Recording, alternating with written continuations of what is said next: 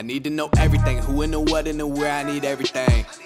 Trust me, I Dzień dobry drodzy widzowie, witamy Was w kolejnym odcinku specjalistycznej serii dotyczącej snu. Teraz powiedziałem dobrze, prawda? Zanim przejdziemy dalej, zachęcamy Was do zostawienia przycisku subskrybuj, ponieważ w tym roku celujemy w 100 tysięcy subskrybentów, co z kolei umożliwi nam zapraszanie jeszcze więcej tak interesujących gości jak Magda. Zachęcamy Was również do tego, żebyście obejrzeli pozostałe odcinki całego cyklu, który nagrywamy, ponieważ ten cykl składa się przede wszystkim z pytań, które są, były zadawane na naszej grupie na Facebooku, do której link macie w opisie filmu i serdecznie Was zapraszamy, żebyście do niej dołączyli, oraz na karcie społeczność na YouTubie. I każdy z tych odcinków, on jest, nie chcę powiedzieć, że chaotyczny, ale każdy z nich zawiera różne wątki, więc to nie jest tak, że jeden odcinek dotyczy konkretnego aspektu snu i tak dalej, tylko w każdym z nich jest poruszony szereg różnych tematów. Na liście mam około 60 pytań, więc domyślcie się, z jak wielu różnych stron na ten sen spojrzeliśmy. Nie przedłużając, idąc dalej, cześć Magda z powrotem. Cześć. Jaka jest optymalna długość snu każdej nocy? Dla Od to zależy. Dla dorosłej osoby między Mhm. 18 a 40 rokiem życia to jest między 7 a 9 godzin na dobę. Po 40 roku życia nasze zapotrzebowanie na sen maleje i będzie sporo osób, które między 6 8 godzin nie więcej będą już w stanie spać.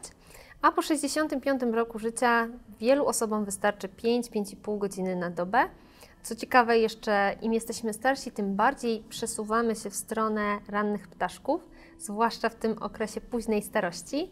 Więc nie, nie ma się czemu dziwić, że niektórzy starsi panowie, starsze panie są już umyci, ubrani, gotowi na podbój świata o piątej, bo nawet jeśli kładą się późno, to, to zapotrzebowanie na sen jest coraz mniejsze, im jesteśmy starsi.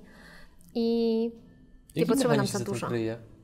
Co, z czego to wynika? Po prostu kwestia starzenia się, ale też mniejszej aktywności fizycznej i zawodowej, której się, którą się podejmuje. Najwięcej snu potrzebują noworodki, a potem tak naprawdę z roku na rok e, to zapotrzebowanie maleje. Okej. A jak ustalić, która godzina pójścia spać będzie dla nas najlepsza?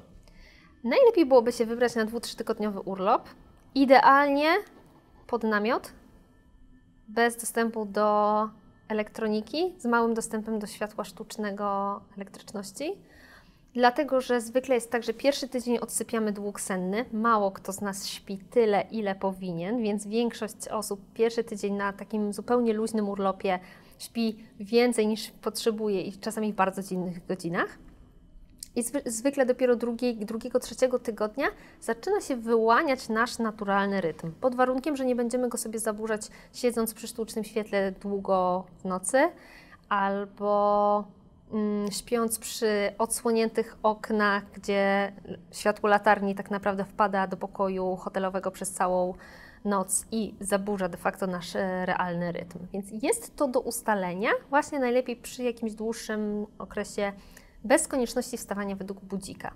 Mhm. Patrzymy wtedy, kiedy tak naprawdę stajemy się senni, a kiedy sami bez budzika się wybudzamy. Rozstrzygnij spór. Teraz mi się przypomniało. To dotyczy nas.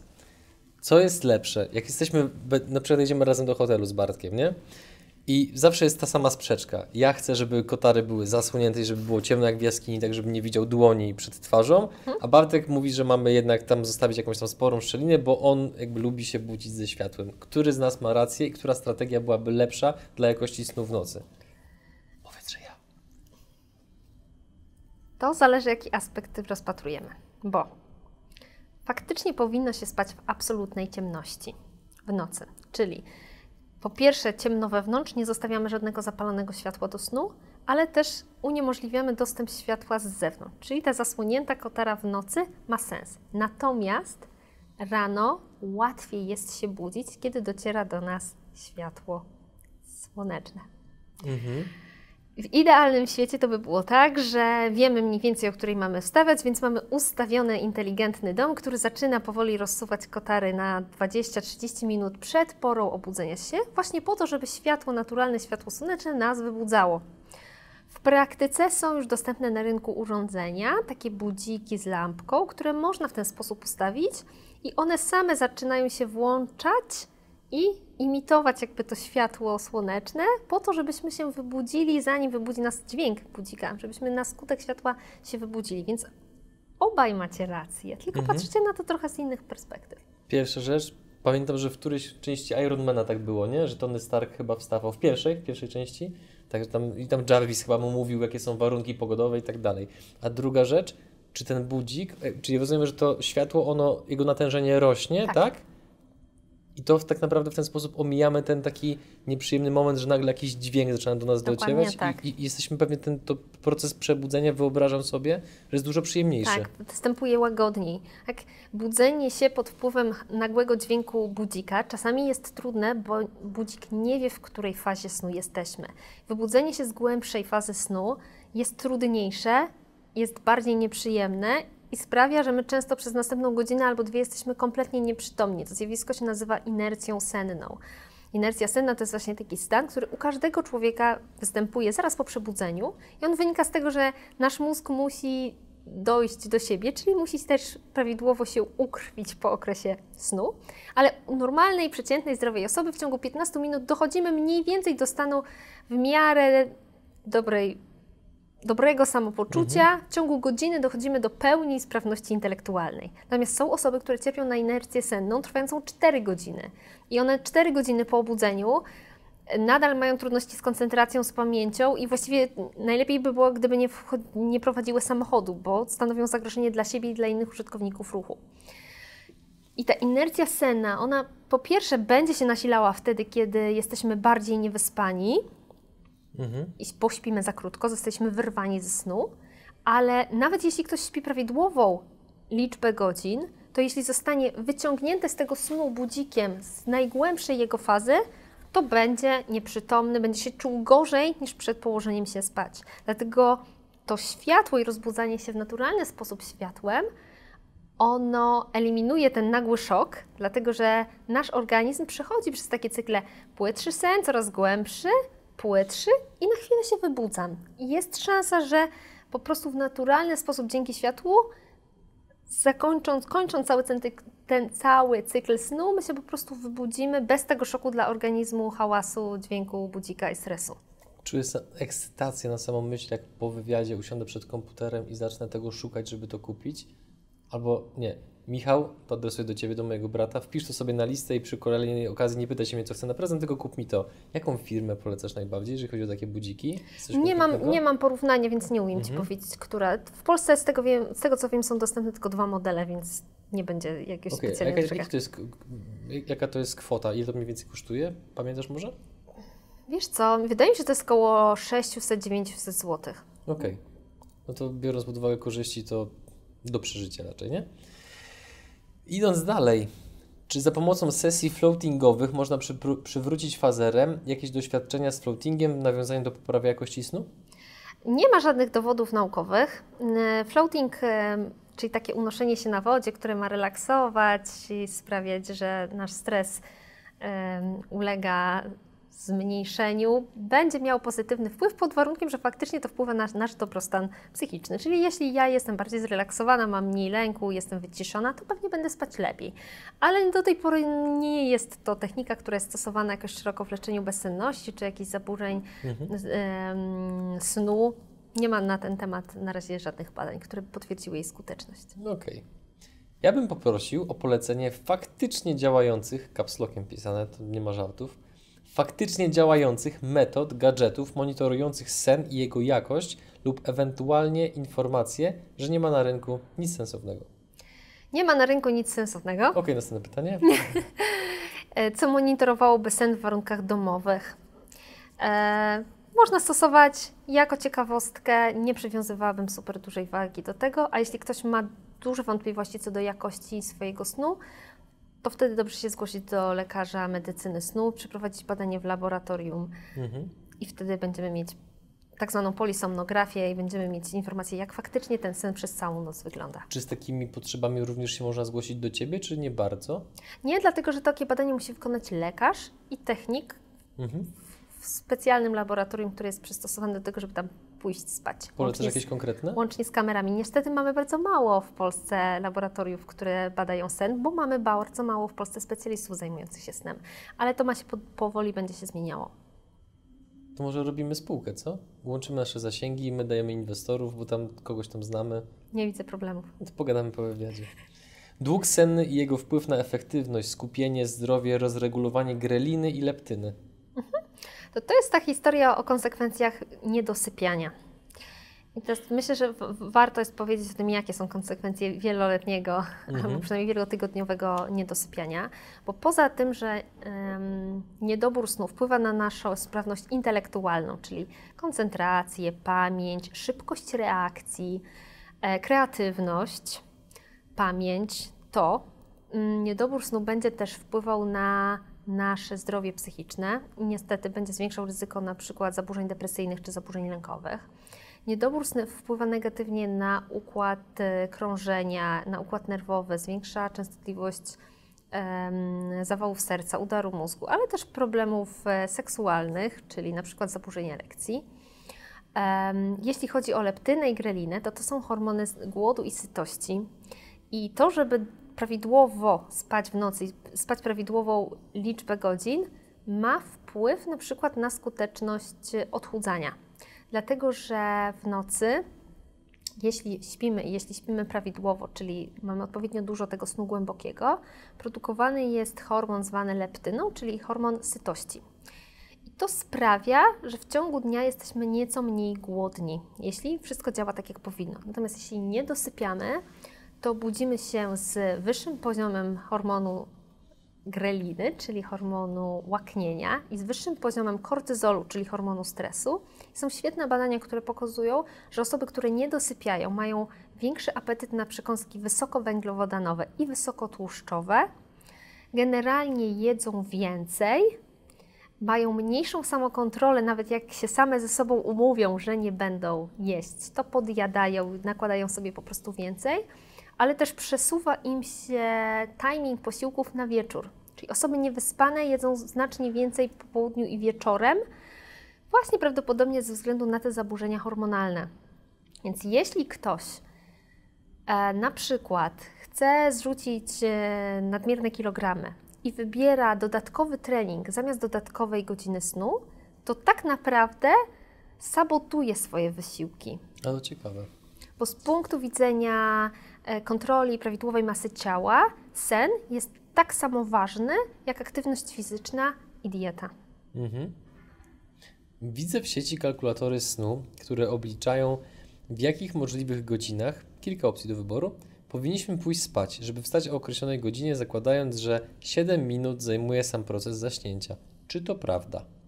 Jest sporo takich kalkulatorów. Ja się trochę uśmiecham, bo one są budowane na podstawie jakiejś średniej. Em, przykładowo mówi się, że cykl snu osoby dorosłej od przebudzenia do przebudzenia, bo każdy z nas się w nocy na chwileczkę przebudza, trwa półtorej godziny. Tylko jest to pewna średnia. Będą osoby, u których ten cykl faktycznie to będzie 90 minut, będą osoby, u których to będzie 100 minut, a będą takie, których to będzie 70 minut. Więc tego typu kalkulatory ja traktuję jako kwestię rozrywki, trochę jak czytanie horoskopów. Poczytam, zobaczę, pośmieję się, ale nic z tego nie biorę mm, tak realnie dla siebie. Raczej kierowałabym się tym, jeśli ktoś ma ochotę wspierać długość i jakość swojego snu, żeby kłaść się i wstawać codziennie o tej samej porze, od poniedziałku do niedzieli. I wtedy tak naprawdę najlepiej wyreguluje zarówno, zarówno szybkość swojego zasypiania, i jak i jakość swojego snu. Bardziej niż takie kalkulatory. Myślałabym o nich jako o czystej rozrywce. Czy to prawda, że nasz organizm jest naturalnie przystosowany do odpoczynku po godzinie 23? Podobno wtedy wytwarza się najwięcej melatoniny. Wydzielanie melatoniny jest zależne od tego, jaki mamy chronotyp. Czyli osoby, które są rannymi ptaszkami, zaczynają wydzielać melatoninę wcześniej i dlatego są rannymi ptaszkami, bo wcześniej zasypiają i wcześniej ta produkcja melatoniny się kończy. A osoby, które są no- nocnymi markami, naturalnie zaczynają wydzielać ten hormon później, po prostu. Czyli jakby to, czy jesteśmy rannym ptaszkiem, czy nocnym markiem, właśnie zależy od tego, kiedy zaczynamy wydzielać tą melatoninę. Tutaj warto podkreślić, że ani jedni, ani drudzy nie są gorsi, ani lepsi. Po prostu różnimy się, tak jak w różnych innych aspektach naszego życia. Trudno powiedzieć, że blondyni są lepsi od brunetów, tak samo. No wiesz, no. No, no, no ko- kontynuuj. Tak samo ym, osoby, które kładą się spać o 21 nie są lepsze od tych, które się kładą o pierwszej w nocy. Ważne, żeby żyć, starać się żyć w zgodzie ze swoim rytmem, a nie ciągle z nim walczyć. Jaka jest prawidłowa procedura wstawania po przebudzeniu rano? Wstajemy od razu, robimy drzemki, czy może włączamy światło, włączamy muzykę i dopiero siadamy, przyciągamy się i wstajemy, a może jeszcze inaczej? Robienie drzemek jest jednym z gorszych pomysłów. Mam na myśli takie drzemki w telefonie, które naciskamy które za 15 minut znowu wyrywają Mhm. nas ze snu. Dlatego, że my za każdym razem fundujemy swojemu organizmowi szok w postaci e, nagłego skoku e, wydzielania hormonu stresu, nagłego pobudzenia. E, wyłączamy, wchodzimy znowu w płytki sen, bo nie da się tak szybko wejść w sen głęboki i za 15 minut powtarzamy znowu e, tę procedurę szokującą nasz organizm. Jeśli nam się uda przebudzić na krótko przed budzikiem, to najlepiej już nie zasypiać ponownie, tylko po prostu wyłączyć budzik i spokojnie zacząć dzień. Nie oznacza to, że my musimy się zrywać od razu, tak? Dobrze jest chwilę pobyć sobie w łóżku, ale dosłownie kilka minut odsłonić okna, czyli wpuścić światło słoneczne. Jeśli jest jeszcze ciemno, to po prostu zapalić światło, dlatego że właśnie światło będzie wzmacniać naszą czujność i ułatwi nam rozbudzenie się. Muzyka, jeśli ktoś lubi, kofeina, jeśli ktoś potrzebuje, e, posiłek w ciągu pół godziny od wstania, to będzie miało znaczenie. Natomiast em, długie przebywanie, polegiwanie w łóżku nie sprawi, że następnego, znaczy, że tego wieczoru zaśnie nam się łatwiej, ani że następnego poranka wstanie nam się łatwiej. Więc jeśli i tak polegujemy, to warto się zastanowić, czy po prostu nie pozwolić sobie, nie ustawić tego budzika na pół godziny później, skoro Mhm. udaje mi się zdążyć, jeśli wstanę te pół godziny później. A co byś, powiedz mi, czy oglądanie telewizji, czytanie książki w pozycji leżącej jakkolwiek, powiedzmy, zmniejsza oddziaływanie tej postawy ciała na zaśnięcie, czy też nie? Wiesz, wiesz o co mi chodzi? Tak. Generalnie mówi się o tym, że jedną z zasad higieny snu jest to, żeby łóżko służyło tylko do snu i do seksu, do niczego więcej. Nic innego w łóżku nie powinno się poza snem i seksem robić. Czyli nie powinno się tam oglądać telewizji, pracować, kłócić się, jeść itd. Chodzi o stworzenie takiego bardzo prostego, behawioralnego skojarzenia, że jeżeli ja wchodzę do łóżka, to już odczuwam tę senność, odczuwam odprężenie, odczuwam błogość, żeby łóżko nie kojarzyło nam się ze stresem, z silnymi, pobudzającymi emocjami, nie kojarzyło nam się z pracą, z zadaniami, którymi musimy się zająć. Musi być taka enklawa, tak? Tak, to ma być takie miejsce, które się kojarzy wyłącznie z odpoczynkiem, wyłącznie ze snem. Czasami dyskutujemy z pacjentami, czy poczytanie książki w pozycji takiej półsiedzącej jest jeszcze akceptowalne. Jeśli ta książka nie jest jakaś super pobudzająca i e, światło nie, jest skierowane na książkę, czyli najlepiej za naszych pleców, albo z takiej lampki z klipsem, którą się przyczepia na ostatnią stronę książki i oświetla wyłącznie takie coś. książkę, to okej, tak? Żebyśmy nie świecili sobie po oczach. To jestem jeszcze w stanie zaakceptować. Natomiast wszystkie inne czynności, które wykonujemy w łóżku, rozłączają nasze skojarzenia, że łóżko to spanie. U niektórych osób to nie będzie miało znaczenia, ale jeśli mamy jakiekolwiek doświadczenie bezsenności, to ono się będzie pogłębiało. Im więcej my do tego łóżka innych czynności poza snem i seksem będziemy wkładać. Tak sobie właśnie myślę, że ten cykl i tak będę musiał jeszcze raz samemu obejrzeć, sobie porobić notatki, bo po prostu co, co pytanie to dajesz tak ciekawe sugestie, że jestem ciekaw, co się stanie, chociaż część z nich po prostu wdrożę do swojego takiego codziennego cyklu. Więc dziękuję Ci jeszcze raz, że jesteś z nami. Jak działać w sytuacji, kiedy z różnych przyczyn przez jakiś okres zarwie się kilka nocek pod rząd i śpi się od 4 do 5 godzin? Co wtedy może okazać się dla nas najkorzystniejsze? Oprócz oczywiście dążenia do unormowania godzin zasypiania i budzenia. Drzemki, odespanie jednej fazy snu, coś innego?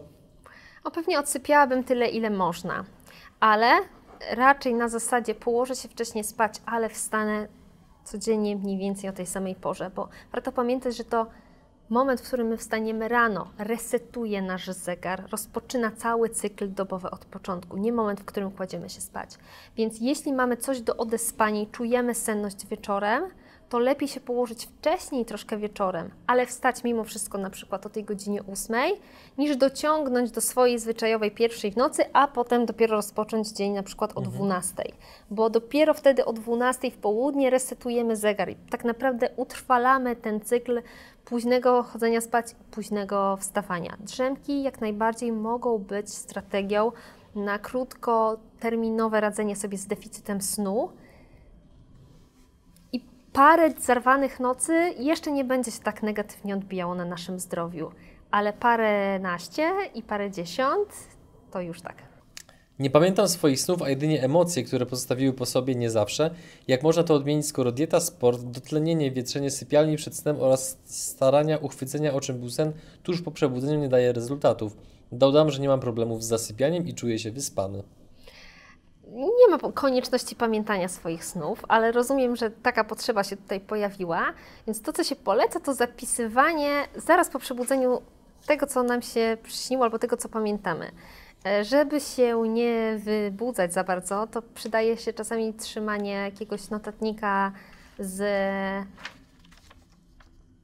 z ołówkiem, z długopisem, z czymś do pisania zaraz na szafce nocnej i zapisywanie tego, aczkolwiek może być trudno i mimo tych treningów może się okazać, że tak zapisywanie, zapamiętywanie snów się nie udaje, dlatego że wtedy, kiedy śpimy, te części mózgu, które są odpowiedzialne za pamięć, one są nieco wyłączone, więc nie jest y, priorytetem dla mózgu zapamiętywanie, co wtedy się przyśniło. Mhm. Jak i ile śpi ekspertka od snu? Jak i ile śpi ekspertka od snu? Ekspertka od snu śpi mniej więcej 8-9 godzin na dobę, jeśli może, bo nie zawsze się tak udaje. Ja jestem raczej takim typem pośrednim. Nie jestem ani eks- ekstremalnym rannym ptaszkiem, ani nocnym markiem. Staram się bez względu na to, jaki jest dzień, kłaść mniej więcej o 23.30 i od 22 już nie korzystać z ekranów elektronicznych. Czyli nawet jeśli mam coś jeszcze do zrobienia, no to już tylko papier i ołówek, a nie smartfon i laptop. Nie zawsze się udaje, bije się w piersi. Bywa tak, że jest dużo pracy. Jeśli mam możliwość, no to śpię do takiej 8-8.30, ale też nie jestem osobą, która źle funkcjonuje przy krótszej liczbie godzin. Czyli jak jest tak, że muszę spać, nie wiem, 7, to jest całkiem ok. Nie, nie, nie obijam się o framugi drzwi, całkiem dobrze mi idzie. E, ja jestem osobą, która się bardzo dużo śni i która właściwie codziennie pamięta dokładnie, co jej się śniło. A co dzisiaj dzisiaj śniło? E, dzisiaj mi się śniły jakieś spacery i to chyba nad Wisłą, więc musiałam myśleć o, o, o Bydgoszczy i o nadwiślańskich różnych A terenach. Część snów mi się powtarza. Mam takie sny, które powtarzają mi się od dzieciństwa. Myślę, że wiele osób tak ma. Często mi się śni e, jeżdżenie tramwajem albo pociągiem, bo to takie moje marzenie z dzieciństwa, żeby zostać e, maszynistką. E, Często mi się śni e, w ramach koszmarów jeżdżenie windą, bo mieszkałam całe dzieciństwo w, na dziewiątym piętrze wieżowca i jakby jeżdżenie windą było absolutną codziennością. I moim koszmarem, z, który się tak mniej więcej myślę co pół roku powtarza, jest taki, że naciskam na to dziewiąte piętro, ale winda się na dziewiątym piętrze nie zatrzymuje, tylko jedzie, jedzie, jedzie i gdzieś zatrzymuje się bardzo wysoko i ja muszę szukać tego dziewiątego piętra, błądząc między tymi piętrami. To jest taki koszmar, który często się pojawia. Nie narzekam na swój sen, natomiast ja bardzo pilnuję różnych rzeczy związanych ze snem, bo tak naprawdę zajmuję się tym tematem, dlatego że jestem osobą, która przez wiele lat cierpiała na bezsenność. I e, dlatego też pomaga ludziom, którzy na tę bezsenność czy zaburzenia snu cierpią, bo wiem, z czym to się je i jak to zaburza funkcjonowanie w różnych kawałkach życia. Jeżdżę wszędzie z taką opaską do snu, taką być może kojarzoną z samolotów. E, jeżdżę wszędzie ze stoperami, po to, żeby spać w totalnej ciszy, bo nie zawsze w hotelach czy w innych miejscach tak jest. Em, bardzo dbam o to, w jakich warunkach i z jakim nastawieniem śpię, zasypiam, budzę się. Mhm. Pomimo, że to pytanie, które teraz zadam, częściowo nie odpowiedziałaś, to jest w nim taki element, który Ty już dzisiaj poruszyłaś, że nasza kultura w pewien sposób wpłynęła na to, że właśnie bardziej są faworyzowane ranne ptaszki, jeżeli chodzi o sposób ułożenia dnia pracy, aniżeli nocne marki. Natomiast osoba, która zadała to pytanie, użyła dla mnie przynajmniej, tak zabawnego sformułowania, że no muszę, muszę przeczytać. Okulary blokujące światło niebieskie, czyli temat był. Przestawienie się, uwaga, z nocnego żula w rannego miliardera. Oczekiwania kontra rzeczywistość. Aplikacje nasenne melatonina, dawki i czy w ogóle. Rozumiem, że to jakby autor miał na myśli właśnie, żeby poruszyć kilka wątków, no niemniej Jasne. właśnie nawet to podkreślenie, że jak ktoś chodzi późno spać, no to już jest tym, no nazwijmy to nierobem, tak? Jak ktoś rano wstaje, to od razu jest pracowity. To jest takie przekonanie, które należy w sobie odrzucić. Znaczy, ja wiem, że my jesteśmy karmieni jako przedsiębiorcy. Ja też jestem przedsiębiorczynią od wielu lat. Karmieni taką wizją, że ludzie sukcesu wstają przed 6 rano i wszyscy, którzy osiągnęli coś w życiu, zarabiają dużo pieniędzy, to budzą się o 5.55. To nie jest prawda. Możemy dokładnie tyle samo historii e, miliarderów, milionerów, osób e, wpływowych e, znaleźć wśród osób, które późno chodziły spać i późno wstawały. Więc to warto odrzucić sobie takie przekonanie, że jak ja się przestawię, to wtedy w moim mózgu zadzieją się takie rzeczy, że wpadnę na niesamowite mm, biznesowe pomysły i zrobię wielką karierę. To jest jakby pierwszy kawałek. Drugi kawałek, o okularach mówiliśmy w, w jednym z poprzednich odcinków, ale mm, dotknęłabym tego tematu związanego z melatoniną, bo ona się tam pojawiła. I teraz warto wiedzieć, że melatonina jest em, naturalnie produkowana przez nas, nasz mózg, ale można ją też kupić w formie leku czy suplementu. Tyle, że melatonina ma bardzo słabe, ta przyjmowana z zewnątrz ma bardzo słabe działanie nasenne i faktycznie jest stosowana wyłącznie em, przy jetlagach, czyli dla osób, które podróżują ze znaczną zmianą strefy czasowej, żeby szybciej przestawić się na czas obowiązujący w danym kraju. Melatonina bywa używana y, krótkotrwało, do kilku tygodni u osób powyżej 55 roku życia, które doświadczają jakiejś przygodnej bezsenności, ale nie ma zbyt dużego sensu i nawet nie jest rekomendowane przyjmowanie jej na stałe, by stać się z nocnego Żula rannym miliarderem. Prawda jest taka, że jest bardzo dużo zawodów, które można tak samo dobrze wykonywać, jak się jest rannym ptaszkiem, jak jest się nocnym markiem. Ja sobie myślę o programistach jako takim e, sztandarowym przykładzie. Ja o twórcach internetowych. Na przykład. I wtedy tak naprawdę no, czasami problemem staje się dopasowanie tego do życia rodzinnego głównie, bo warto wiedzieć, że im młodsze dziecko, tym większa szansa, że jednak będzie rannym ptaszkiem, więc tu czasami następuje kolizja chronotypu rodzica z chronotypem jego własnego małego dziecka. Tu pojawiają się czasami kłopoty. Ale bardziej bym skoncentrowała wysiłki na tym, jak dopasować swoje umiejętności, talenty, typ funkcjonowania układu nerwowego, chronotyp do pracy, niż przesuwania się w kierunku tego, co mm, jest głoszone jako jedyne obowiązujące, najlepsze, najbardziej słuszne. W tym momencie stawiamy kropkę. Kończymy trzecią część cyklu poświęconego snowi czy snu. Znowu chyba. Powiedzcie w komentarzach, w jaki sposób to się pop- poprawnie odmienia. E, tymczasem zachęcamy Was oczywiście do zostawienia subskrypcji oraz do zostawienia komentarzy a propos tego odcinka, jeżeli macie jakieś dodatkowe pytania do Magdy oraz do skorzystania z konsultacji dotyczących Waszego snu, które można zakupić na naszej stronie internetowej, do której link jest w opisie filmu. Dzięki za Wasz czas i do zobaczenia w kolejnym odcinku.